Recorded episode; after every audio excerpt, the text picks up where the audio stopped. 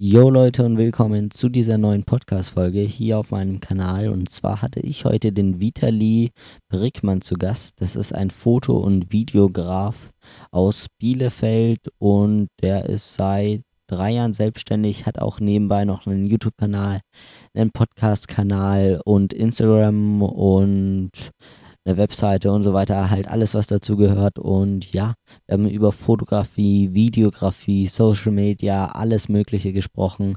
War wirklich ein richtig cooles Interview. Und dann würde ich sagen, ich spanne euch nicht mehr länger auf die Folter. Los geht's. Also dann herzlich willkommen in meinem Podcast. Heute habe ich den Vitali zu Gast. Stell dich doch mal bitte kurz vor, wer bist du, was machst du, wie bist du zur Fotografie gekommen? Ja, hi Julius. Äh, erstmal vielen, vielen Dank, dass ich in deinem Podcast sein darf. Finde ich ziemlich cool, dass du das auch machst. So, wie gesagt, ich, ich habe es schon bei Serge so in deinem letzten, äh, bei deinem letzten Gast gehört. Er hat das Gleiche gesagt und ich kann es einfach nur bestätigen. Das ist, äh, ich finde es cool, dass Leute so früh einfach sich mit solchen Themen beschäftigen, die ja irgendwie auch wichtig sind und dass du da auch noch Spaß dran hast, finde ich, find ich sehr, sehr cool. Ähm, ja, wie du schon sagst, mein Name ist Vitali Brickmann. Ich bin aktuell 34 Jahre alt. Ähm, bin Ehemann, Vater von zwei Kindern äh, und bin momentan selbstständig, also seit drei Jahren schon selbstständig im Bereich äh, Content Creation. Ich produziere Videos, ich mache auch Fotos. Ich bin auch Sprecher teilweise, weil ich damals eine vierjährige Schauspielausbildung in Köln gemacht habe.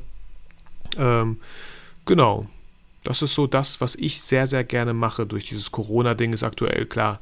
Sonst habe ich immer viele Messen und so begleitet, videografisch. Diese Messen finden gerade aktuell nicht statt. Äh, auch Hochzeiten finden nicht alle statt.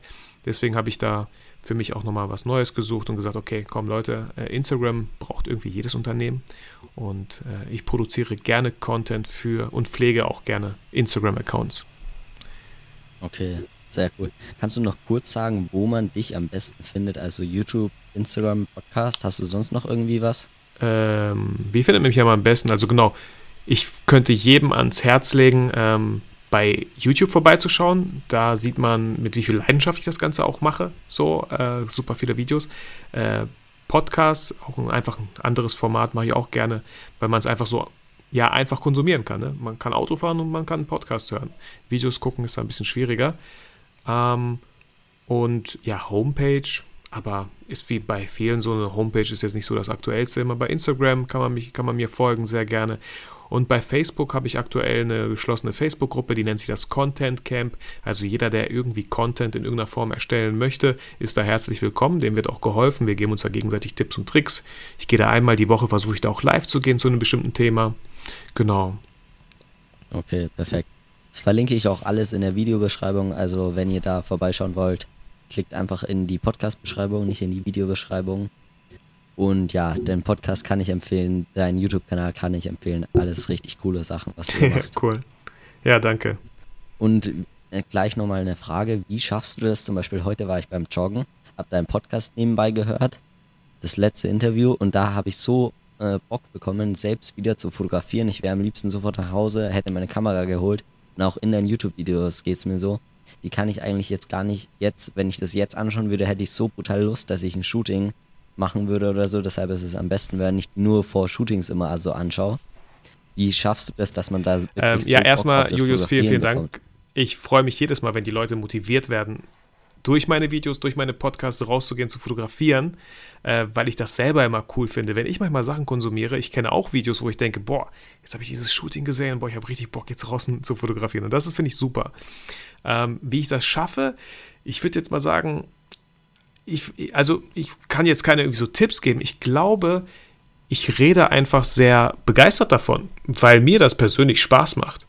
Und das ist, glaube ich, so, wenn du jetzt Verkäufer wärst, ja, und du ein Produkt verkaufen müsstest, an das du nicht glaubst und wo du denkst, so, ah, eigentlich ist das Mist, dann würdest du das niemals gut verkaufen können. Ich glaube, ich verkaufe das Motivieren, das Fotografieren gehen nach draußen. Ich glaube, ich verkaufe es gut, weil es mir so viel Spaß macht. Deswegen mache ich das wahrscheinlich unterbewusst und merke das noch nicht mal, dass ich das mache. Und ich höre auch oft von Kunden, die das einfach total toll finden, ähm, ja, mit was für strahlenden Augen ich denen dann erkläre, ey, wir könnten dann so ein Video machen, wir könnten solche Fotos machen und so. Und das macht echt einen gewaltigen Unterschied, falls du dann, was ich dir natürlich sehr, sehr wünsche, viele Kunden haben wirst. Du musst, du musst mit strahlenden Augen deine Idee vermitteln.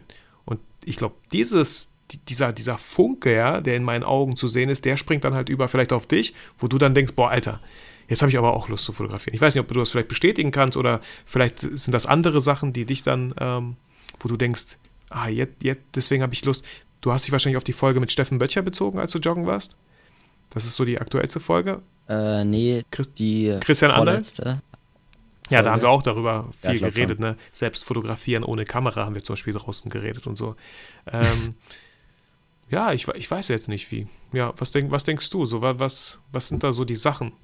Ja, ich glaube auch, weil du das immer so einfach machst. Du sagst jetzt einfach so, nehmt einfach nur ein Model, ein, keine Ahnung, 50 mm Objektiv für 100 Euro und geht raus und habt Spaß und sagt, und du sagst nicht so, ja, ihr braucht da, nehmt noch einen Blitz mit, da noch einen Reflektor mitnehmen, schaut auf das Wetter oder also, du machst es einfach so einfach. Ja, das stimmt, kann ich glaube ich bestätigen. Das würde ich dazu fügen, ja. Das ist auch mir so wichtig, weil ich kenne mich ja auch selber. Und wenn ich dann so Videos sehe, wo ich denke, oh, ziemlich cool, aber ich habe das nicht und das und das und das nicht, bräuchte ich noch, also wie groß ist da meine Motivation, erstens, ich kann gar nicht starten, weil mir fehlt ja anscheinend so vieles. Zweitens müsste ich es erstmal kaufen. Das heißt, man hat erstmal so ein Hindernis, finanzielles, wo man denkt so, oh Mann, das Geld habe ich nicht, muss ich erstmal sparen. Man könnte auch Freunde fragen, aber dann ist, also da ist so viel, so, ja, so viel Handlung erforderlich, bevor ich endlich fotografieren kann. Mhm. Deswegen, alle Produkte, wenn du dir mal anschaust, alle Produkte, die einfach super funktionieren, süchtig machen, sind meistens leicht zu bedienen. Ja, auf jeden Fall. Also einfach, einfach machen. Ja. ja Finde ich gut. Dann kommen wir mal zu einer Frage über deinen Fotografiestil. So, wie würdest du den mit drei Worten beschreiben? Also ja, deine ganzen interessante Fotos. Frage. Ähm, also menschlich auf jeden Fall. ähm,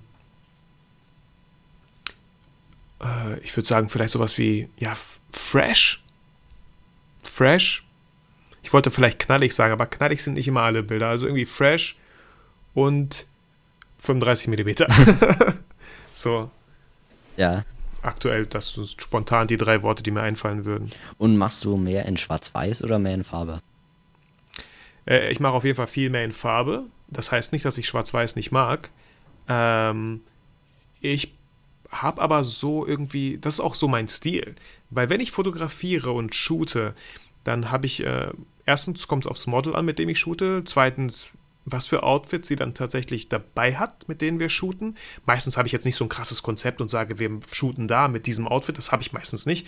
Äh, ich bin nicht so ein Fotograf, mir macht das nicht so viel Spaß. Wir treffen uns ganz oft, weil es ja, wieder so einfach ja. ist, ne? Wir treffen uns einfach. Einfach treffen und äh, sie schmeißt drei verschiedene Outfits rein. Ich sage auch ganz oft, bring etwas mit, worin du dich wohlfühlst, weil das ist sehr wichtig. Ne? Ähm, jetzt nicht irgendein Kleid, wo du denkst so, oh, habe ich schon lange nicht angezogen, mochte ich nie, aber okay, dann zieh es mal an. Das, das bringt nichts, weil dann zieht sie das Kleid an oder so und denkt so, ah, ich wusste doch, das ist hässlich, deswegen habe ich es auch nicht getragen. Und schon hast du diesen, äh, diese negative Stimmung einfach während dem Shooting, was einfach schade wäre. Ähm, und dann schaue ich, was für eine Location würde zu diesem Outfit passen. Und das wäre ja alles erstmal so ein bisschen hinfällig, wenn ich sagen würde, okay, ich mache das eh schwarz-weiß. Ja. Wenn ich schwarz-weiß direkt fotografieren würde, dann würde ich sehr, sehr stark auf Kontraste und auf Licht achten, auf Schatten und Licht. Das wäre mir dann sehr, sehr wichtig. Mhm. Und auch gerne Struktur, Klamotten mit Struktur, finde ich in Schwarz-Weiß viel, viel cooler. Weil wenn du so ein Sweatshirt hast, was einfach so, ja, keine Struktur hat, kann das in Farbe ziemlich cool aussehen, weil es einfach eine coole Farbe hat. Aber in Schwarz-Weiß sieht das einfach ja irgendwie grau aus. Aber wenn es wenigstens eine Struktur hat, wo, wo sich das Licht wieder so ein bisschen bricht und ne, dann, dann kriegt das wieder so ein bisschen tiefer. Also ja, deswegen äh, finde ich es auch immer ein bisschen schwierig, wenn Leute einfach ihre Bilder nehmen und denken, ach ja, nee, die Farben, ach das ist so, ach das, irgendwie sieht das nicht aus, ich mache schwarz-weiß. Äh, nein, entscheide dich. Willst du schwarz-weiß oder willst du Fotos? Mhm. Äh, oder willst du in Farbe? Ja. Okay. Und hättest du drei Tipps, wie man bessere Fotos machen kann? Hätte ich auf jeden Fall. Ich muss kurz nachdenken. Ähm, Tipp Nummer eins: Das Licht ist so wichtig. Ich meine, fotografieren heißt malen mit Licht, so. Und mhm. das heißt nicht umsonst so. Licht ist so, so wichtig. Wenn ich würde vielen an, Leuten am Anfang empfehlen, wenn draußen die Sonne scheint, geh in den Schatten. Wenn draußen bewölkter Himmel ist, perfektes Wetter, um draußen zu shooten.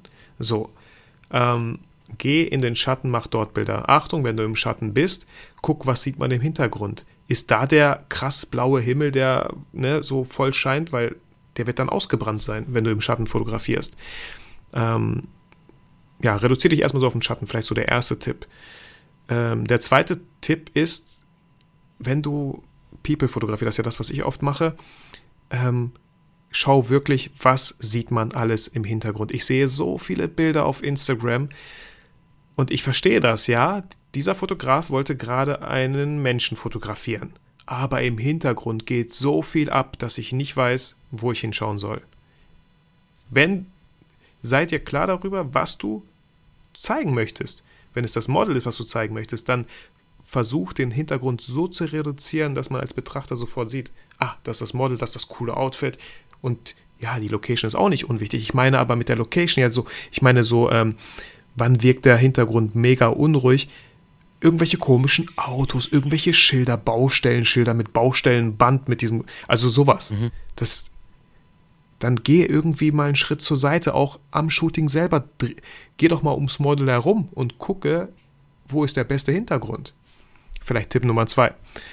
Ähm, und Tipp Nummer drei, äh, ich finde, wir sollten alle natürlich in RAWs fotografieren. Und ich sage immer, du, so ein RAW musst du auch bearbeiten. Du musst es entwickeln. Wir kaufen uns auch nicht beim Fleischer ein Stück roh, rohes Fleisch und essen es dann. Nein, wir, wir schmeißen es in den, auf den Grill. Wir marinieren es vorher, also bis es dann richtig schmeckt. So, vielleicht äh, kein gutes Beispiel an die ganzen Vegetarier unter euch, aber ähm, das ist so wichtig. Und ich meine mit Bildbearbeitung auch nicht irgendwelche Bilder tot bearbeiten, so. Aber meine Bilder, also RAW, ist RAW. Und das, so, so würde ich das niemals rausschicken, weil da fehlt einfach so viel. Da fehlen die Gewürze oder so, ja. Mhm. Wenn man das mal so nimmt. Das waren, ich hoffe, ja, drei Tipps. Da gibt ja, wahrscheinlich noch mehr. Aber auf jeden Fall richtig coole Tipps. Wie würdest du sagen, ist Bildbearbeitung und Fotografieren in prozentual? Also ist bei dir 50, 50 oder ja, ich glaube, ich sage oft eigentlich gefühlt 50-50. Es ist für, weil ich sage oft 50-50, weil es für mich beides sehr, sehr wichtig ist. Gleich wichtig. Mhm. So. Ähm, okay, ähm, ich hatte damals vor ein paar Podcast-Folgen hatte ich den Thomas B. Jones bei mir im Podcast. Wir haben über JPEGs gesprochen bei, dem, bei der Fuji. Das finde ich zum Beispiel ganz cool und ist auch voll okay. Wenn es schnell gehen muss, kann die Fuji zum Beispiel mega coole JPEGs, die sind schon fertig, weil was machen wir im, in der Postproduktion? Wir laden die RAWs rein, wir gucken, welches Preset passt, wir wenden es an und dann posten wir die erst. Und um das alles zu entgehen, können wir eigentlich auch anfangen, schon in JPEGs zu fotografieren. Du hast, also es kommt immer drauf an, wie viel willst du damit machen? Muss es schnell gehen?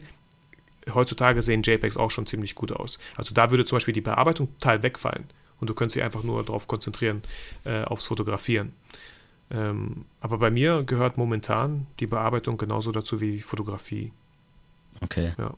Ja, würde ich auch so sagen bei mir. Ich mache jetzt nicht übertrieben viel mit Photoshop, eigentlich ziemlich wenig. Bei dir ist es auch so, oder? Ja, genau. Äh, ein Prozent, wenn es hochkommt, sogar noch weniger jetzt geworden. Nachdem Clip-Skills mir gezeigt hat, wie man auch gut Haut retuschieren kann mit dem Lightroom-Pinsel. Mhm. Ja, ich mache mit Photoshop äh, zur Zeit probiere ich mal wieder ein bisschen was aus, bei Videotraining schauen, aber sonst eigentlich auch nur Lightroom. Ja, ich glaube, mit Photoshop kann man halt sehr kreativ werden. Und ähm, ich meine, zum Beispiel Clipscales Fabian, ne, der macht tolle Sachen in Photoshop. Ähm, bei mir sind es oft so, wenn ich shoote, ich habe echt viele Bilder. Und das heißt nicht, dass die alle, dass, sie, dass es zu viele sind. Nein, ich mache gerne viele Bilder und dann kriegt das Model auch einige. Und so viele Bilder werde ich nicht in Photoshop alle bearbeiten. Ich lasse die durch Lightroom laufen, ein Preset an einer Location und voilà, das, das Model hat 10, 20 Bilder, die sie die nächsten Tage lang posten kann oder so. Mhm. Ja, ist genau wie bei mir. Da ist es auch so. Ich könnte einfach nicht alle Bilder in Photoshop bearbeiten.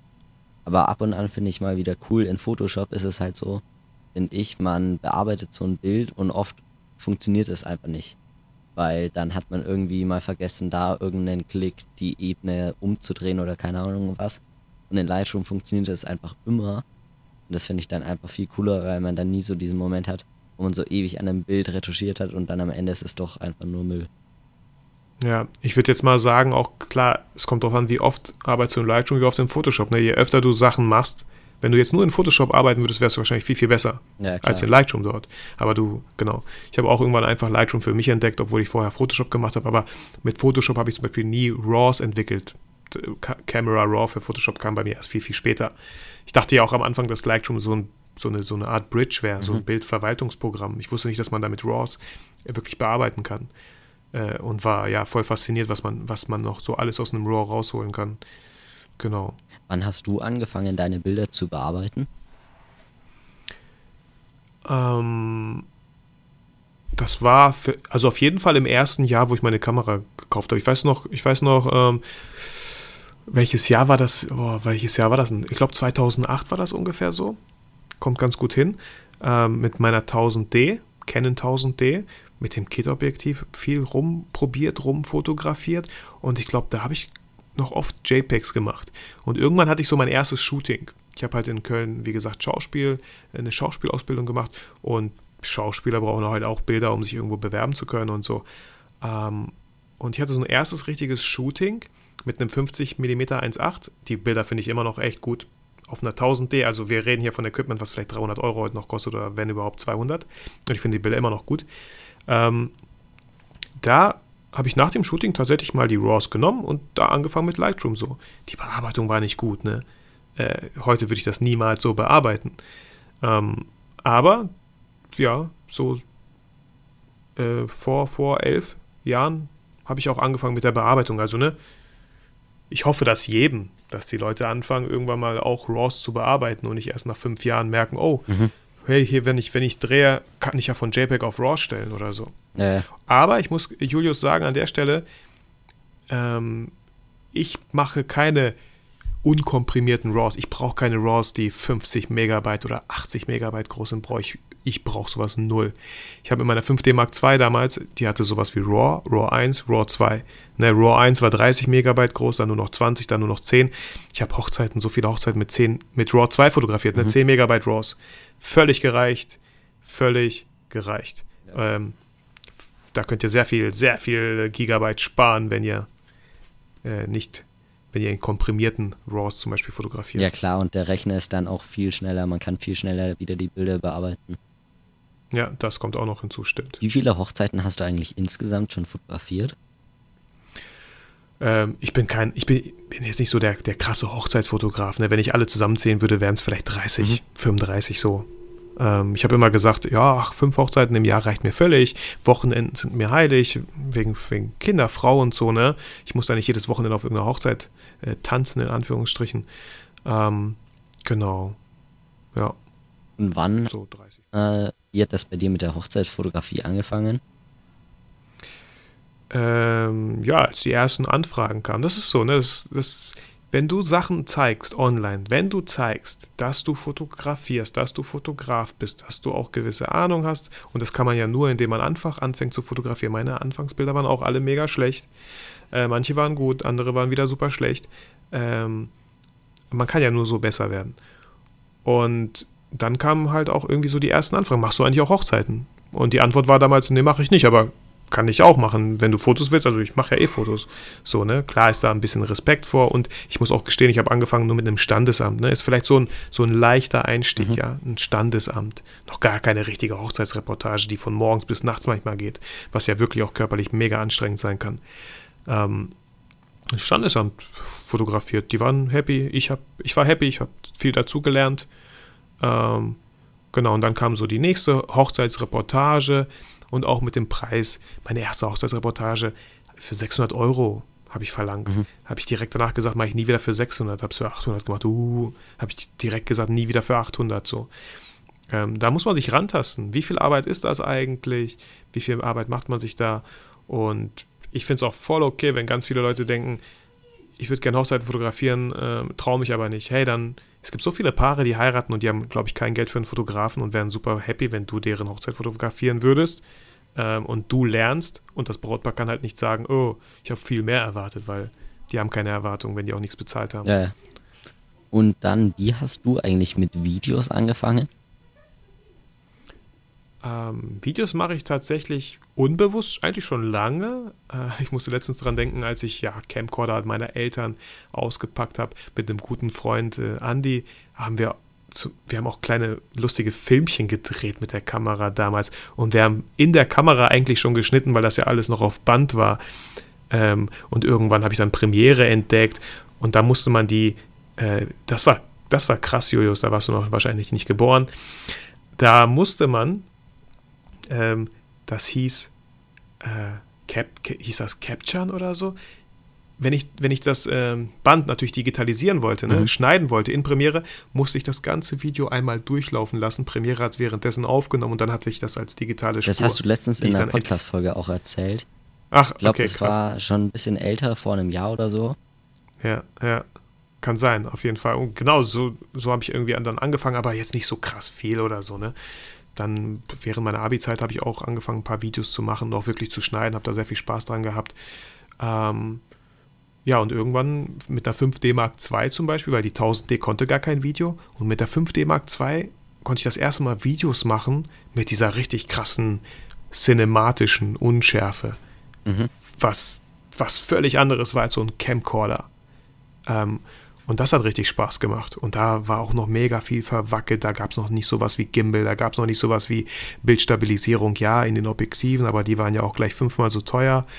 Ähm, und falls falls du jetzt auch, lieber Hörer, hier denkst, die würde ich auch gerne machen, aber ich habe nichts mit Stabilisierung, ey, einfach ein Stativ nehmen, Einbeinstativ. Da ist schon so viel mitgeholfen. Zum Beispiel. Genau. Und ja, auch das, wenn man das so zeigt, dass man das macht, dann kommen auch irgendwann die ersten Anfragen, hey, hast auch schon mal eine Hochzeit gefilmt? Mhm. Oder so zum Beispiel. Ne? Und die ersten Videos genau. waren dann auch für den YouTube-Kanal gleich, oder? Ja, genau, das kommt ja auch noch hinzu. Äh, oft habe ich die Videos, ja, ich habe auch auf ein Stativ hingestellt, war jetzt auch nicht so aufwendig oder so, ne? Ähm, und dann die Videos geschnitten. Und klar, irgendwann habe ich gesagt, ey, ich brauche auch jemanden, der das mal filmt, damit es einfach dynamischer wirkt und so. Aber da habe ich super viel gelernt. Über YouTube habe ich sehr viel gelernt, auch wegen Ton und so. Ja, geht mir auch so. Dadurch habe ich alle meine Videoskills eigentlich gelernt. Ja, voll gut, voll gut. Ne? Also du, viele, das ist so schade, dass viele immer so denken, lohnt sich denn heute noch einen YouTube-Kanal zu machen? Ja, keine Ahnung. Aber was du mindestens mitnimmst, ist die ganze Erfahrung, die du währenddessen gesammelt hast. So, das ist das Allermindeste. Und ich sage auch immer, wenn du irgendwas machen möchtest, mit dem du in Zukunft Geld verdienen möchtest, dann machst doch, fang doch an, das jetzt schon zu machen und sammel, sammel die ganze Erfahrung, weil wenn vielleicht kannst du das dann später auch keinem Kunden verkaufen mit so strahlenden Augen, weil du einfach gar nicht hinter deinem Produkt stehst, weil du denkst, oh Mann, hoffentlich kann ich das. Und das merkt man halt auch in deinem Blick auch, glaube ich. Mhm. Und was macht dann für dich ein gutes Video aus? Eine spannende Geschichte dahinter oder? Ja, es, es kommt immer drauf an. Ne? Hey, wir haben ja, also es gibt ja so viele verschiedene Formen von Videos. Ein Making-of-Video zum Beispiel ist natürlich was ganz anderes als der eigentliche Film, mhm. der gedreht wurde. Ähm, es gibt Insta-Stories, sind ja auch Art, ja, sind Videos, also wenn man jetzt kein Bild postet. Äh, will man irgendwas erklären? Ähm, oder ist es ein Tutorial? Es gibt ja super viele verschiedene Videos. Äh, es kommt immer drauf an. Eine Sache muss man sich im Klaren sein heutzutage. Ähm, deine Generation, die jüngeren Leute, die haben, die sind mega ungeduldig. Die, die, das Video muss entweder sofort deren, äh, ne, es muss die catchen.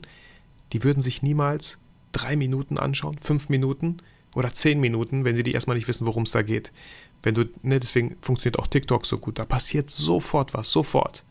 Ähm, das sollte man beachten. Deswegen auch, wenn ich für Kunden manchmal Videos mache oder wenn die ein Image-Video wollen, ich sage, ey, 2,30 ist aber richtig Maximum, ne? Maximum. Lass uns lieber 1,30 machen, was richtig Bam macht, anstatt äh, 2,30, wo die Leute am, am, Ende gehen oder ach, schon bei 1,30 eigentlich abschalten. Mhm. So. Ähm, das das finde ich ist, ja, wichtig da zu beachten. Was ein, was ein gutes Video ausmacht, ähm, ja, es kommt immer darauf an, ne, was, was man auch möchte. Klar, technisch gesehen, jeder Kunde liebt diese Unschärfe. Ne? Also ich würde jetzt nicht mit einem Camcorder filmen. Nee. So.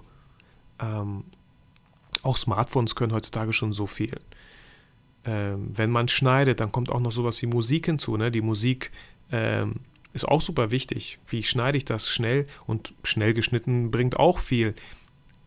In der Dokumentation natürlich nicht. Wenn du jetzt so eine Reportage oder Dokumentationsfilm guckst, da ist nicht krass viel geschnitten, also eine andere Zielgruppe. Ne? Also es kommt immer ein bisschen drauf an.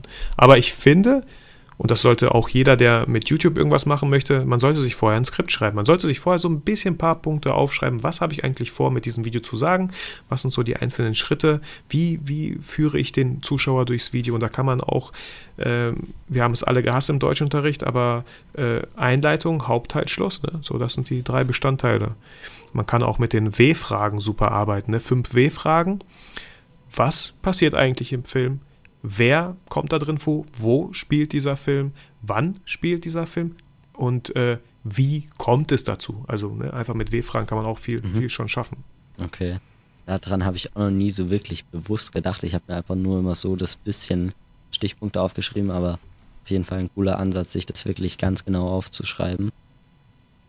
Ja, es, äh, also ist ja auch wieder so ein bisschen Hürde, ne? Ja, ich würde gerne was filmen, aber ich habe gar kein Skript. Das wäre ja wieder sowas, wo man sagen könnte, ah, dann filme ich lieber gar nichts.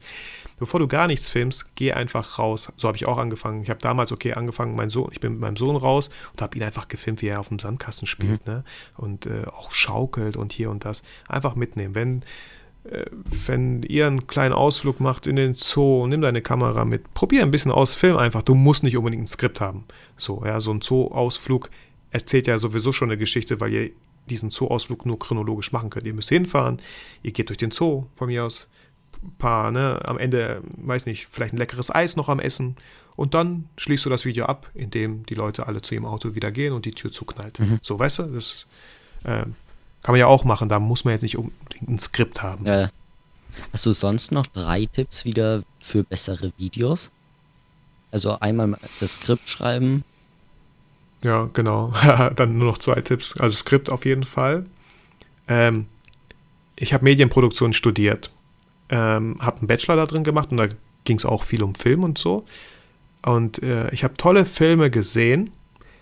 Manche davon war der Ton sehr, sehr schlecht. Und das war für mich vorbei. Der ganze Film, egal wie gut er sein könnte, wenn der Ton, und das unterschätzen viele, der Ton sollte wirklich gut sein. Mhm weil das konsumieren wir auch nicht nur mit den Augen. Und äh, ich glaube, bei den Augen verzeihen wir mehr. Wir können ja so, wir können ja so die Augen schließen, ja. Wir können ja so ein bisschen weggucken, wie man das bei Horrorfilmen kennt. Die Ohren können wir nicht einfach so schließen. Und vielleicht kennst du das selber, du machst TikTok an und auf einmal BÄM!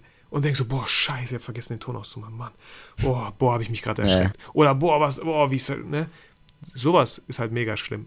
Also Ton ist sehr, sehr wichtig. Das wäre der zweite Tipp. Unterschätze auf keinen Fall den Ton.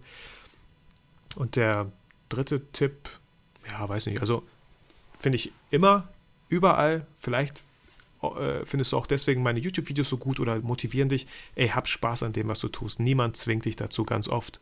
Ganz oft zwingt dich niemand dazu. Und das sollte auch am besten so bleiben. Du solltest immer selber Bock drauf haben, was du da für Filme machst. Mhm. Ja, war noch hier wieder richtig coole Tipps. Mal eine Equipment-Frage. Und zwar, wenn du jetzt dein ganzes Equipment verloren hättest, eben nur noch 1000 Euro von deinem letzten Auftrag übrig hättest, was würdest du dir wieder kaufen? Oh, okay. Ich glaube ein 50 mm Objektiv. Ähm, ja, ich muss kurz überlegen. Ich muss kurz überlegen. Ähm, weil ich würde, erstmal spontan würde ich sagen, die Kamera muss gar nicht so viel kosten. Ich glaube, die Linse ist wichtiger. Ist die Frage jetzt so ein bisschen auf Fotografie bezogen? Ja. Oder? Schon eher ja, ne? Fotografie. Weil so, ich überlege gerade ein Gimbal, aber ein Gimbal kostet halt auch irgendwie so 400, 500 Euro. Ähm, ich würde mir wahrscheinlich so ein, für 1000 Euro würde ich mir ein Paket holen, wo ich eine Kamera und ein äh, 35 mm Objektiv äh, kriegen mhm. könnte. Und ich habe zum Beispiel ja vor kurz, ja, nee, vor ein paar Wochen, Monaten ein YouTube-Video gemacht, wo ich meine 1000D mit einem Pancake 24 mm von Canon. Ja, das habe ich auch. Auf einem APS-C, auf einem APS-C sind das ja so 35 mm und das ist so meine Brennweite. Also theoretisch würde ich sogar mit 300 Euro klarkommen. Mhm. Mit 1000 würde ich dann, wie gesagt, ne, vielleicht ein bisschen besseres. Aber so 35 mm fände ich, glaube ich, ziemlich cool. Und damit könnte ich schon super viel machen. Aber hat, bei dir, hat dir die 2,8er Blende bei dem Objektiv gereicht? Oder, weil ich fand immer, da war bei Porträts, reicht mir das aber nicht 2,8. Ja, kann ich, kann ich gut verstehen. Ne? 2.8 ist schon, vor allem bei so einem Objektiv, wo die Grenze ja 2.8 ist, denkt man so, ah, irgendwie fühlt sich das an wie 4. Nee. ähm, ich, weiß, ich weiß, was du meinst und es kommt immer drauf an. Also ich habe jetzt auch zum Beispiel letztens ausprobiert, weil ich mit Steffen Böttcher auch das Interview gehabt habe, mit einer Blende von 12 zu fotografieren oder 16. So einfach mal auszuprobieren, was macht das eigentlich so? Mhm. Weil ich, ich finde auch, ich muss da echt mal weg von diesen ganzen 1,8ern, 2,8ern, 1,4er und so mal anders zu fotografieren. Also ich würde mal behaupten, die 2,8er würde mir erstmal reichen, weil am Ende, und das ist so, so wichtig, kommt es nicht auf die Blende an, sondern auf alles andere, ja. auf den Hintergrund, auf dein Motiv, auf das Model, so. Ähm, und wie gesagt, ich habe auch ganz viele Bilder gemacht mit Blende 1.4, wo ich mir dachte, warum machst du die eigentlich mit 1.4? Nur weil dein Objektiv das kann? Aber das ist so schade. Man könnte ja so wenigstens noch ein bisschen mehr davon sehen, weil das ist schon schnell in der Unschärfe. Mhm. Ja, ich habe nur bei mir gemerkt, ich habe mir das Objektiv schnell noch gekauft. Beim Mediamarkt, glaube ich, an Silvester, kurz vor Silvester, weil ich das eben an Silvester zum Fotografieren brauchte. Und da habe ich mir einfach jetzt gemerkt, so, ja, ist nicht so ganz meins, weil einfach 2.8 reicht mir nicht. Deshalb will ich mir jetzt lieber wieder ein 50 mm 1.8 holen. Ist auch ein super Objektiv. Kann ich ja jedem, wie gesagt, empfehlen. Für 100 Euro kann man da nichts falsch machen. Hast du irgendwie äh, irgendwelche Gadgets, Prismen oder äh, was gibt es denn sonst noch, was man so für Fotos hernehmen könnte? Oder beschränkst du dich da auch nur auf das Model? Kannst du die Frage nochmal wiederholen? Die Verbindung war gerade ein bisschen schlecht. Nutzt du irgendwelche Gadgets, also ein Prismen oder sonst irgendwas?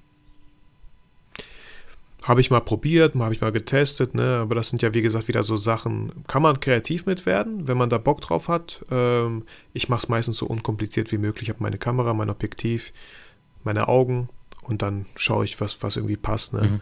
Aber würde ich, würd ich trotzdem jedem empfehlen, so, ähm, ja, wie du sagst, Prisma oder, oder CDs, ne? Ja, ja. wenn man die noch irgendwo findet. Ähm, oder mit einer Flasche Wasser eine kleine Pfütze machen, mit einer Spiegelung auch mal abends, nachts äh, rumgehen und so. Aber so, so Gadgets, weiß ich nicht. Nee, nicht direkt. Mhm. Welchen Fehler würdest du sagen, hast du gemacht, der dich einfach total viel Zeit, Geld oder so gekostet hat? Also wenn du diesen Fehler nicht gemacht hättest, wärst du jetzt schon viel weiter? Äh, also ich wäre jetzt, ich muss da direkt an einen Fehler denken, äh, vielleicht nicht viel weiter, aber der war so unnötig. Ich habe äh, für einen Kunden ein Video produziert und da passt die Kommunikation stimmte einfach nicht so, weißt du, das habe ich erst im Nachhinein gemerkt. Wenn du mit einem Kunden was vereinbart, dann sollte klar sein, was der Kunde bekommt. Und das habe ich anscheinend nicht gut kommuniziert. Und ich bin jemand, ich nehme dann die Schuld, sehe ich bei mir.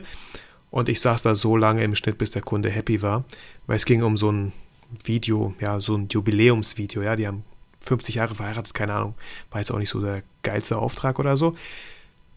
Aber ich habe schon so viel Arbeit reingesteckt, so viel Zeit und habe es für echt wenig Geld, glaube ich, eigentlich gemacht. Und dann wollte sie noch das und ach, äh, eigentlich wollte ich so ein 10-Minuten-Video machen oder 8 Minuten. Aber am Ende haben die, glaube ich, 1,30 oder 2 Stunden bekommen. Äh. Ich habe auch nicht krass, ich habe auch nicht krass rumgeschnitten. Ich habe dann einfach fast alles aneinander geklatscht, weißt du? Aber ah, das hat, boah, das hat so viel Zeit und Nerven gekostet, das war so unnötig. Und ähm, da habe ich aber gelernt, so, nächstes Mal kommunizierst du klipp und klar, was der Kunde bekommt. Er bekommt ein 8-Minuten-Video. Fertig aus. Du kannst noch sowas wie eine, eine Korrekturschleife oben drauf packen. Falls dir was nicht gefällt, eine Korrektur mache ich noch, aber dann ist das Ding fertig. Alles andere kostet einfach noch zusätzlich Geld. Hast du uns sonst noch irgendwie Equipment ausgegeben, was total umsonst war? Oder war das so dein einziger Fehler? Also ich habe ganz, ganz viele Fehler gemacht, auch bei den ganzen YouTube-Produktionen. Ne? Aber jetzt, äh, ich finde auch Fehler gar nicht, gar nicht so schlimm. Ne? Es war nie ein Fehler, wo ich dachte, oh Mann, war das schlimm, da ist irgendwie jemand zu Schaden gekommen oder so. Ähm, weißt du, ich finde viel, viel schlimmer, wenn jemand keine Fehler gemacht hat bisher, dann heißt das einfach, er hat viel zu wenig gemacht. Ja. So, darüber würde ich mir viel, viel mehr Sorgen machen. Genau.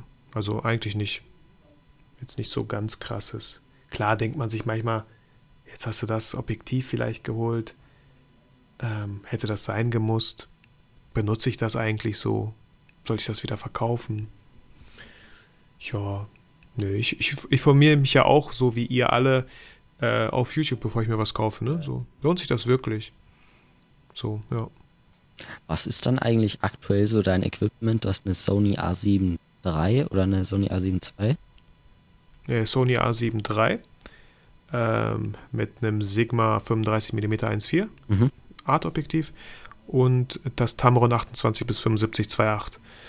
Das Sigma benutze ich nur für Fotos, das Tamron für beides oder nur für Video. Warum? äh, weil das Tamron einfach mir totalen Spielraum gibt im Video erstellen, 28 oder 75, als ob ich gleich zwei Linsen hätte. Mhm. So.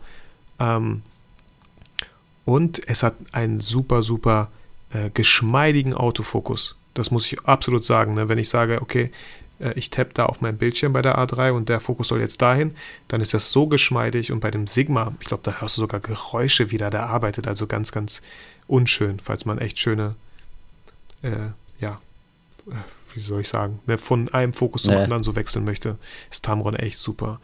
Ansonsten äh, habe ich auch natürlich, ja, was heißt natürlich, ich habe eine GH5 mhm. Mit einem äh, Metabones und dem Sigma 18 bis 35, das war auch was ist ein Metabones oder? Ähm, der Metabones war, weil dieses, weil die GA5 ein Micro Four Third Sensor ist. Ähm, boah, ich bin aber auch so ein bisschen schlecht, ne? Und ich dieses 18 bis 35 Millimeter, es ist so eine Art Adapter, mhm. aber ein sehr, sehr teurer Adapter. Also dieser Metabones dazwischen kostet allein schon 800 Euro. Ähm, diese 18 bis 35 sind dann bei mir so 35 bis 75 ungefähr. Mhm. Ähm, ich habe es damals auch geholt, weil ich das bei Camera Cave gesehen habe und er meinte so, ey, das ist so die beste Kombination für Video. Ich habe es geholt und ich wurde nie enttäuscht. So, ich finde das immer noch mega, mega cool. Fokussiere aber sehr viel, bis zu 99 Prozent, äh, zu 100 eigentlich immer manuell mit der GH5. Ähm, da finde ich den Autofokus ich habe es auch nicht viel getestet, aber ich habe damals gehört, der soll nicht so gut sein, also habe ich noch nie getestet und ich habe ja schon immer angefangen äh, mit der Ken 5D Mark II damals alles manuell zu fokussieren ähm, weil du da einfach super viel ja, äh, Freiheit hast. Ne? Ja. Du weißt ganz genau, wo der Fokus gleich liegen soll und durch das Peaking äh, siehst du auch genau, wo der Fokus halt liegt auf dem Display. Mhm. Ja, aber du hast wirklich außer diesen zwei Objektiven gar keine anderen mehr oder hattest du mal andere Objektive? Ähm, ich habe da hinten jetzt, wenn ich in mein Büro schaue, noch die alten Canon-Objektive. Da ist ein 50 mm 1.8, da ist ein Tamron. Ähm, boah, was war das? 28, auch 28 bis 75, aber so für 300 Euro mhm. kostet das, glaube ich, noch. Äh, ein 85 1.8 von Canon. Auch das finde ich super, eine super Linse. Auch da, ich hätte mir, ich wäre niemals auf die Idee gekommen, mir jetzt unbedingt einen 85 1.4er zu kaufen, geschweige denn 1.2. Das kostet ja irgendwie 2000 Euro oder so. Das ist totaler Blödsinn. Lern erstmal mit einem Objekt, lerne überhaupt erstmal fotografieren und erstmal mit dem 50 mm, was nur 100 Euro kostet, so. Ähm, ich kenne ich kenn genügend Leute, die haben Equipment im Wert von 20.000 Euro, aber ähm, die Fotos, tja, du hättest mir, du hättest mir, du hättest mir diese, äh, wie nennt man das, von Fischerpreis, diese Kinderkamera geben können. Äh, ich hätte bessere Bilder gemacht, mal um es echt, äh, ja, provokativ zu sagen. Ja. Aber das 85 mm 1.8 stelle ich mir richtig cool vor. Überlege ich mir vielleicht auch, ob ich mir das kaufe statt einem 50 mm oder so. Ja, ähm, 85 hast du halt echt nochmal, wenn du Personen fotografierst und ich würde am meisten Personen damit fotografieren oder, oder essen oder also es sieht schon cool aus. Ne? Eine Hochzeit würde ich damit jetzt nicht unbedingt begleiten, weil du hast manchmal echt keinen Platz. So, du willst viel drauf haben bei einer Hochzeit. Mit 85 kannst du Detailshots machen, ja, aber du sollst auf jeden Fall was Weitwinkliges noch haben. Und dafür, deswegen finde ich 35 einfach so geil. 35 mm ist für mich ein absoluter Allrounder. Mhm. Ja, welche drei Leute inspirieren dich eigentlich im Bereich Foto, aber auch Videografie? Ja, äh, klar, wie so viele, wahrscheinlich Peter McKinn äh, auf YouTube, ja. finde ich super. Äh, ich glaube, durch ihn habe ich dann auch Aaron Palander kennengelernt, auch sein Stil gefällt mir ziemlich gut. Ähm, und ich fände Mango Street, das Pärchen finde ich auch super, die machen echt cooles, kreatives Zeug. Ähm, ja, genau. Ach, da gibt es wahrscheinlich viele. Ich bin jetzt, ich habe jetzt auch nicht so, aber wenn, wenn dann Peter McKinn. Ich finde das einfach, ich konsumiere das sehr, sehr gerne, was er macht. Äh, hol mir da auch ein bisschen Inspiration manchmal. Und im Bereich Fotografie hast du da auch noch irgendwelche? Nee, ich muss, ich muss echt gestehen, so keine Ahnung, ne? Das ist manchmal so vielleicht, wenn du das dann beruflich machst und äh, ich habe ja hier wirklich ein Business, was ich leite ich konsumiere nichts, was mit Fotografie zu tun hat.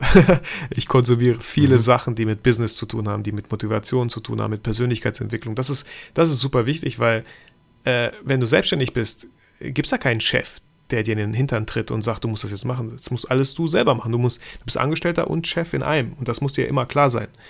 Ähm, deswegen ähm, ja, lerne ich auch immer wieder was dazu, vor allem im Bereich Video. Ne? Sollte man auch immer, wenn man, wenn das das Business ist, so. Ähm, momentan Skillshare, finde ich super. Zwei Monate kostenlos. Ich weiß gar nicht, wann es abläuft bei mir. Äh, da habe ich echt auch schon einiges mitnehmen können, lernen können. Da gibt es zum Beispiel auch einen Kurs mit Brandon Wolfel, ne, wie er fotografiert. So, habe ich mir auch mal angeschaut. Mhm. Ist jetzt nicht so, wie ich fotografiere, aber mal gucken, wie er das so macht. So. Und auch da habe ich wieder voll Bock bekommen, wieder selber rauszugehen oder zu shooten. Ja, aber ich habe jetzt. Ist halt so alles auf Englisch? Ich habe jetzt nicht ja. so gemeint, welche Leute dich ähm, irgendwie, von denen du den Content anschaust, um besser zu werden, sondern ich habe gemeint, welche Leute dich inspirieren. Also welche Fotografen. Von denen du jetzt nicht unbedingt sagst, ja, so, ich will von denen wirklich was lernen, sondern nur von denen, ah, diese eine Idee von einem Foto, wie ihr da rangeht, das gefällt mir. Also fällt mir spontan nichts ein. Könnte ich jetzt nicht, ja. Wie gesagt, ich, äh, ich folge nicht so äh, vielen Fotografen. Ich habe hier klar im, im, in meiner Vitrine habe ich ein äh, Bildband von Felix Rachor. Ich finde den super. Toller Fotograf, mhm. tolle Bilder. Ich mache nicht solche Bilder. Äh, wenn mich einer inspirieren würde, dann vielleicht eher so Patrick Ludolf. Ich finde seinen Stil ziemlich cool. Der kommt auch meinem irgendwie nah. Ähm, ja, genau. Ich hoffe, jetzt konnte ich die Frage beantworten. Und welch, ja, welche drei Leute würdest du sagen, sind deine Vorbilder? Also wenn du jetzt nicht, natürlich will man nicht zum Beispiel nur der eine Typ sein, sondern von dem ein bisschen was haben, von dem und von dem ein bisschen. Wie würdest du da sagen? Hm, also wie gesagt, auf jeden Fall äh, Peter McKinn, so. Äh, ich finde seine Art einfach cool, sein Humor, ähm, seine Kreativität, wie er Sachen äh, angeht. Ähm, das ist gar nicht so einfach. Also, vielleicht, vielleicht liegt es einfach auch daran, weil das auch so wichtig ist, so konzentriere dich nicht immer nur auf andere, weil je mehr du dich mit anderen Leuten beschäftigst, umso größer steigt die Gefahr, dass du gerne so wärst wie die und vergisst, wer du eigentlich bist. Okay? Mhm. Ähm, du kannst auch schnell neidisch zum Beispiel werden, ja, und Neid ist kein, kein, kein gutes Gefühl. Du kannst äh, ständig Ausreden suchen, ich würde gern anfangen, aber nein, ich bin ja noch nicht so wie Peter McKinn. Du wirst niemals so sein. Deswegen muss man immer vorsichtig sein, wie viel man konsumiert, wie viel man sich inspirieren lässt. Finde ich immer alles schön und gut. Aber eins muss immer klar sein, du kannst die geilste Idee haben. Es bleibt nur eine Idee in deinem Kopf und wird niemals gesehen. Also kannst noch die geilste Idee haben. Du musst ins Machen kommen, ins Handeln kommen. Und ich glaube, das schaffst du mehr, je weniger du konsumierst. So, ja. ja. Man muss da echt so für sich diese, diesen Grad finden. Es gibt so viele Leute und ja, deswegen finde ich das gut, wenn, wenn ich dich motiviere durch meine Videos, dass du rausgehst. Ja, das Verhältnis stimmt dann. Du schaust ein Video, bist motiviert, geht raus fotografieren. Aber das wäre Blödsinn, wenn du, weiß nicht, vielleicht alle meine Videos schaust und nicht einmal fotografiert hast. So, das wäre voll. Warum, warum mache ich diese ganzen Videos, wenn du nicht mal fotografierst? So. Mhm. Und wie bekommst du deine Ideen für neue Podcasts oder für neue YouTube-Folgen? Ich habe zum Beispiel gemerkt, ich habe heute deinen Podcast gehört beim Joggen eben und ich war draußen im Wald unterwegs und dann kam mir zum Beispiel die Idee, dass ich zum Beispiel mal ein YouTube-Video machen könnte, wo ich eine GoPro auf meinen Blitzschuh von meiner Canon-Kamera drauf tue und damit dann so ein bisschen filmen und noch ein paar Fragen für die Interviewfragen hier kamen mir. Zum Beispiel beim Sport, wo ich nebenbei deinen Podcast gehört habe. Wann kommt das bei dir so vor? Mm, jetzt, wo du sagst beim Sport, ich hatte auch, äh, als ich, ich weiß noch ganz genau, Schlittschuhlaufen war mit, mit, den, mit den Kindern, ähm, da kam mir die Idee so, während ich auf dem Eis laufe, was sind eigentlich so die fünf Pfeiler der Fotografie? Was wären die? Sind es fünf? Sind es vier? Und da kam mir so irgendwie die Idee und dann ist ja so auch so eine kleine Serie entstanden mit Oliver Hugo, wo ich auf alle fünf Pfeiler irgendwie eingehe und wir über die reden. Ähm, also auf jeden Fall irgendwie auch Sport, ja. So ich, ich gehe auch äh, gerne joggen. Während ich jogge, höre ich aber oft Hörbücher, sodass ich mich voll und ganz auf die konzentriere. Vielleicht sollte man einfach auch gar nichts hören, dann kommen einem wahrscheinlich Ideen. Ähm, mir kommen relativ viele Ideen. Das ist auch so, wenn ich, wenn ich alle Ideen umgesetzt hätte, Mann, Mann, Mann. Aber das, deswegen ist es so wichtig, auch immer Fokus zu behalten. Ähm, wo, ja, durch, durch alltägliche Sachen, dass man auch die, ja, man auch Mut zur Langeweile, ne? So, das haben ja auch viele Leute nicht. Die denken Langeweile, boah, ne, ich, ich verspüre so eine Art Gefühl von Langeweile, direkt das Smartphone. Oh nein, Langeweile, nein, oh, boah, ich langweile mich, ich muss sofort irgendwas machen. Das ist halt schade, so, weil ich glaube, aus einer Langeweile, ich weiß noch, als ich klein war, äh, kamen mir da irgendwie mal die coolsten Ideen. So, weil mir auf einmal langweilig war, was kann man denn so machen und so. Und dann, dann kommen echt coole Ideen. Und ganz oft, wenn man eine Idee hat, sollte man auch am besten, es gibt so eine 72-Stunden-Regel, ich finde sogar, man kann das äh, noch viel krasser zuspitzen auf äh, 24 Stunden, Alter. Fang irgendwie an, die ersten Schritte für die Umsetzung dieser Idee in Angriff zu nehmen. Sonst bleibt es einfach nur eine Idee. Und deine drei Lieblingszitate, lass mich mal kurz raten. Ich glaube, das ist dann is better than perfect. Yes, genau. Äh, ähm, äh, das von Goethe mit Tun, Ja. die drei Erfolg Buchstaben. hat drei Buchstaben, Und- T-U-N, genau. Ähm, ein Bild sagt so, ja. mehr als tausend Worte. Was sagt dann ein Film? Ja, also Hast du sonst noch irgendeins? ähm, ich finde auch, ja, es gibt viele Zitate in, in, für verschiedene Bereiche und so, ne? Ähm, ich finde, wenn wir das mal so ein bisschen auf Fotografie oder YouTube und so, ne, auf dieses ganze Lernen und ich will schnell und ich will schnell, da erzähle ich halt immer gerne diese Geschichte auch von, von diesem Bambus, den man pflanzt. Wenn man einen Bambus pflanzt, ich kenne jetzt nicht die genauen Daten, aber ich weiß nur, man denkt so die ersten ein, zwei, drei Monate oder Jahre, man denkt, irgendwas hat man falsch gemacht, weil da passiert absolut gar nichts. Und dann in den letzten äh, paar Monaten, ja, bam, ist dieser Bambus irgendwie zwei Meter gewachsen. So, Äh, ähm, dass man auch einfach so ein bisschen vertraut, wenn du mal einfach das machst, was dir auch Spaß macht und mit ein bisschen Plan an die Sache rangehst, weil eins meiner Lieblingszitate auch ist, if you fail to plan, you plan to fail. ist auch eins meiner Lieblingszitate. Immer so ein bisschen mit Plan an die Sachen rangehen, sonst ist das alles immer so ein Zufallsprodukt. Ähm, und trotzdem ja den Spaß daran nicht verlierst, dann bin ich mir ziemlich sicher, kann es immer nur vorwärts gehen. So. Und wenn du irgendwann merkst, so nein, ich habe da gar keinen Bock mehr drauf, dann lass es. Dann, weil wenn du keinen Bock auf das hast, was du machst, dann hilfst du einfach niemandem und am allerwenigsten dir selber. Weil dann, wenn ich keinen Bock auf meine ganzen YouTube-Videos hätte, dann würde ich dich wahrscheinlich niemals irgendwie motivieren, nach draußen äh, fotografieren zu gehen. Weil du sehen würdest, du hättest selber keinen Bock dazu. Warum sollte ich Äh. fotografieren gehen? Serge hat zum Beispiel letztens gemeint, dass die ersten 1000 YouTube-Abonnenten die schwierigsten seien und danach wäre es einfacher. Kannst du das auch bestätigen? Ähm, ja, das, es kommt so ein bisschen drauf an. Also bei mir war es auf jeden Fall nicht so. Also ich hatte, ich hatte mal einen guten Lauf und bei mir war das so, ich habe jetzt 16.000 YouTube-Abonnenten und eigentlich müssen es viel, viel mehr sein. Aber ich habe, glaube ich, äh, hier in Bezug auf große Fehler, ich habe zweimal den Fehler gemacht, dass ich ein Jahr lang nichts auf YouTube gemacht habe. Das erste Mal Mhm. lief es echt gut. Ich wurde irgendwie in Blogartikeln erwähnt und dieses eine Video ist viral gegangen und so. Und ja, weil ich einfach keinen Bock mehr hatte. Ich hatte, okay, ich hatte irgendwann kam noch ein äh, zweites Kind, ja, ich hatte Studium und so. Und ich habe das ja alles in meiner Freizeit eigentlich gemacht. Ich hatte einfach keinen Bock mehr. Ich hatte vielleicht so einen YouTube-Burnout oder so. Ich hatte einfach keinen Bock mehr. Und nach einem Jahr wieder anzufangen, was aufzubauen, ich vergleiche das immer gerne mit so einem Windrad. Wenn ein Windrad sich dreht, dann, dann dreht sich das fast von alleine. Dann musst du nur so ein bisschen pusten und das dreht sich. Aber wenn es einmal anhält, dann musst du richtig viel Kraft aufwenden, um das einmal wieder in Gang zu bringen. Und dann habe ich es wieder ein bisschen getan und dann wieder ein Jahr nichts gemacht. Ne? Und jetzt, jetzt mache ich wieder viel. Und nein, also das dauert unglaublich lange. Und ich warte immer noch auf diesen Moment, ja, wo es hoffentlich schneller geht. Aber auch hier, wenn du nicht mit Plan dran gehst, so wie ich, Fotobattles zum Beispiel, ist mega cool, cooles Format, guckt sich aber kaum eine Sau an, weil niemand die Idee haben würde, bei Google Fotobattle einzugeben. Das bedeutet, fang doch Ja. mit Videos an, die die Leute wirklich suchen. Und das heißt nicht, dass du nur noch das machen musst, was die anderen wollen.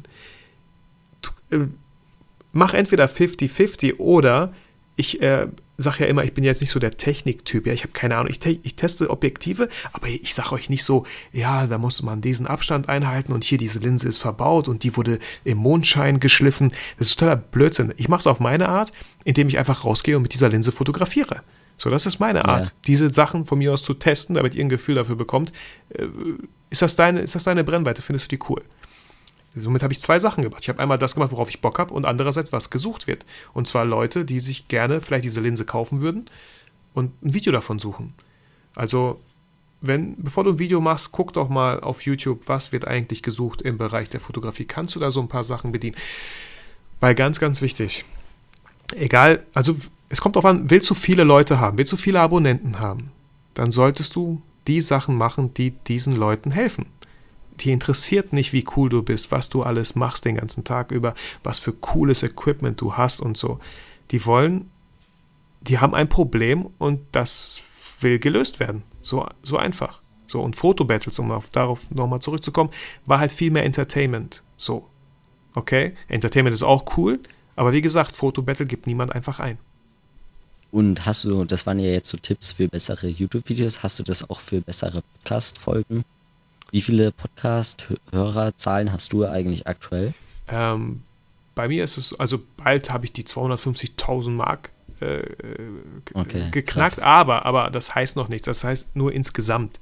Und ich habe ja schon über ja. 160 Folgen. Ne? Wenn du alles zusammenzählst, dann kommen wir bei 250.000 raus.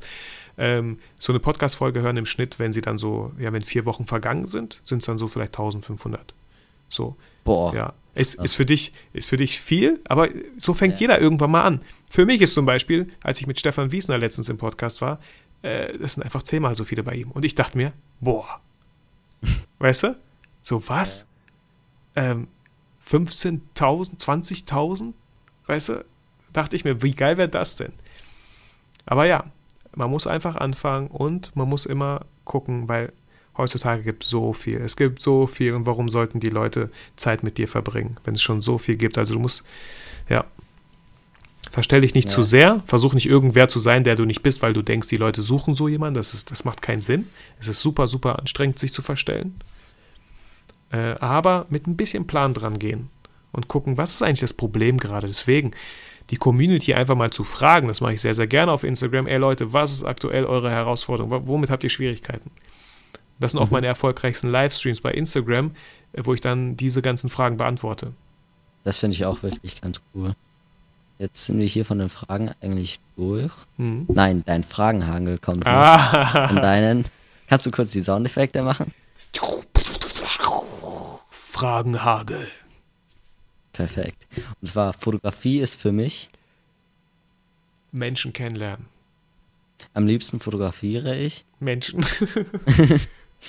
mein nächstes Shooting wird äh, das mit Mella, wo ich zwei Billigobjektive teste mit manuellem Fokus, weil ich die von dieser Firma geschickt habe und gucken wollte, was die taugen. Mhm. Mein nächstes Objektiv wird ich glaube, ich glaube, das ist das 17 bis 28 von Tamron. Ich glaube schon. Mhm. Für Porträts dann, oder? Ähm, ich habe ja das 28 bis 75 und manchmal hätte ich gerne schon 24. Oder ich habe ja letztens das 16 äh, bis äh, 35 von Sony getestet, dieses G-Master-Ding für be bekloppte 2200 Euro. Mhm. Ich habe es ja nur getestet, habe es nicht gekauft. Und 16 mm fand ich irgendwie echt cool, so, ne? Für Landschaften, das, das hat richtig Spaß gemacht. Und bei Tamron, ja, für ein Drittel des Preises so eine Linse zu bekommen, die auch voll okay ist und wahrscheinlich für Video auch noch viel besser ist als die von Sony. Ähm, ja, das ist so eine Brennweite, so ein Brennweitenbereich, der fehlt mir auf jeden Fall noch. Ich glaube, auch für Hochzeiten wäre der einfach super. Mhm. Meine nächste Weiterbildung wird? Sehr wahrscheinlich im Bereich Business sein, ne? Also, ja. Mhm. Mein nächstes Video wird? Ähm, zwei ob manuelle Objektive getestet mit Mella als Model mhm. oder irgendwie so. Meine nächste Podcast-Folge wird? Auf jeden Fall eine, wo ich quatschen werde. Oder vielleicht mit Flo, weil ich war gestern bei Marina und äh, mit Marina fangen wir an, einen Videokurs zu produzieren und Marinas Freund ist Flo und er ist der Maler auf YouTube und hat 130.000 Abonnenten und hat mir gestern diesen YouTube-Button gezeigt mit 100.000 Abonnenten. Ist auch natürlich ein Ziel von mir mit 16.000 Abonnenten. Ja, für den einen wirkt es voll viel, ich wirke noch so weit davon entfernt mit 16.000. Naja. Ähm, vielleicht, ich wollte mit ihm mal ein Podcast-Interview auf jeden Fall machen. Da wollten wir beide mal darüber reden. Finde ich auch sehr spannend. Ich kann es noch nicht genau sagen, aber ich hab, war ja auch schon lange kein Podcast-Folge, einfach nur mit, mehr mit mir. Bei mir ist auch viel passiert in letzter Zeit. Vielleicht wollte ich da so ein Wrap-up machen oder so, keine Ahnung. Ja. Und nochmal eine andere Frage, eben, du hast vorher erwähnt, mit Models brauchst du ja immer für deine Porträtfotos. Wie kommst du da zu Models, vor allem am Anfang, wenn man noch nicht so gute Bilder hat bei dir? Klar, du hast jetzt schon gute Bilder, du hast einen tollen Instagram-Account, da sehen die Models, ah, die könnten dich vielleicht mal anschreiben, aber wenn man noch nicht so die Erfahrung hat. Ähm, also erstmal, man das denken viele, ne? Wow, Vitali hat ja voll viele Videos, äh, Follower und so, die schreiben ihn wahrscheinlich alle an, nee, tun sie gar nicht. so, ne? Finde ich, find ich auch erstmal nicht schlimm. Oft haben mich welche angeschrieben, wo ich gedacht habe, nein, ich habe gar keinen Bock oder gar keine Zeit zu shooten. Ich finde es okay, dass nicht jetzt alle hier bei mir die Türen einrennen. Ganz oft schreibe ich die Leute tatsächlich an. Am Anfang, äh, klar, man fängt immer mit Freunden und Bekannten an, ne? So. Weil, weil das auch wieder das Einfachste ist, okay? Mhm. Das ist das Einfachste. Es wäre wieder ein bisschen schwer, Model zu finden, sie anzuschreiben und dann, dass das Model auch noch an dem gesagten Termin erscheint, wäre auch noch super und so. Also wieder so viele Faktoren. Ähm, und wenn du dann so ein bisschen angefangen hast, Portfolio aufzubauen, sodass auch dann, und ich, wenn ich von Models rede, meine ich jetzt auch nicht professionelle Models. Ne? Es gibt auch super viele Leute, die einfach anfangen möchten zu modeln, die sich ausprobieren möchten, die Fotografen suchen. Und ich bin der Meinung, heute ist es viel einfacher, solche Menschen zu finden, weil gefühlt jeder irgendwelche coolen Bilder für sich haben möchte, um die auf Instagram posten zu können. Damals war das noch nicht so. Ja, damals, wenn du jemanden auf der Straße gefragt hast, ey, boah, wollen wir zusammen Shooting machen? Ja, was? Für, für was? Also ich glaube, das wäre echt komisch. Heute glaube ich viel weniger komisch. Ähm, ja, und wenn du ein Portfolio aufgebaut hast, auch da immer dranbleiben. Wenn dir jemand gefällt, schreib die Person an. Wenn du sie nicht anschreibst, hast du schon einen. Nein, ganz einfach. Auch Fabian, Clipskills, bei seinen krassen Bildern sagt er mir manchmal auch, boah, ich habe da so einen angeschrieben, ich dachte nicht, dass sie Ja sagt. Und sie hat Ja gesagt. Ja, geil. Aber er hatte trotzdem Angst, sie anzuschreiben oder so. Mhm. Passiert es eigentlich bei dir oft, dass irgendwie Models dann absagen, ganz kurzfristig oder einfach mal gar nicht kommen oder mittlerweile nicht mehr? Äh, passiert nicht so oft und das liegt, glaube ich, einfach daran, dass ich sehr gut mit denen kommuniziere. Äh, wir reden vorher nochmal, mindestens einen Tag vorher, hey, steht, das, steht, das, steht der Termin, mhm. steht das Shooting, äh, hast du noch irgendwelche Fragen oder so. Mir hat einmal ein Model abgesagt, das war bei einem Fotobett, ich habe schon alles geplant, da war ich das erste Mal auch echt so ein bisschen sauer, weil der Grund war einfach echt banal. Äh, das hätte sie sich auch vorher denken können, dass sie da vielleicht keine Zeit hat oder so. Ähm, also ja, weil, weil ich da einfach sehr viel geplant habe, ne, war ich da so ein bisschen enttäuscht von dem Model und das war es auch für mich. Ich würde die nie wieder anschreiben und sie fragen, ob sie da, ob ich sie shooten darf. Ähm, nee, bisher, bisher nicht. Eigentlich nicht. So. Immer, immer nett kommunizieren. Alles cool. Ja. Ja, das hast du auch in einer Podcast-Folge, glaube ich, mal erzählt, dass es an der Kommunikation liegt. Wenn die Models absagen oder so, dann habe ich auch jetzt angefangen, immer einen Tag, an dem Tag vom Shooting irgendwie nochmal kurz in der Früh schreiben. Auf jeden mhm. Fall, auf jeden Fall. Weil ganz oft Leute, ey, ich hatte ja auch schon so mal, schreibt mir jemand, das hat ja nichts mit Fotografie zu tun, aber ey, Vitali, heute, ne? Ich so, oh shit, voll vergessen. Gut, dass er heute Morgen noch geschrieben hat. Also weißt du so? Mhm. Also, das kann ja passieren, so. Wir sind ja auch alles nur Menschen. Es ging mir auch mal so, mich hat mal einer angeschrieben, ob wir mal zusammen zum Fotografieren gehen.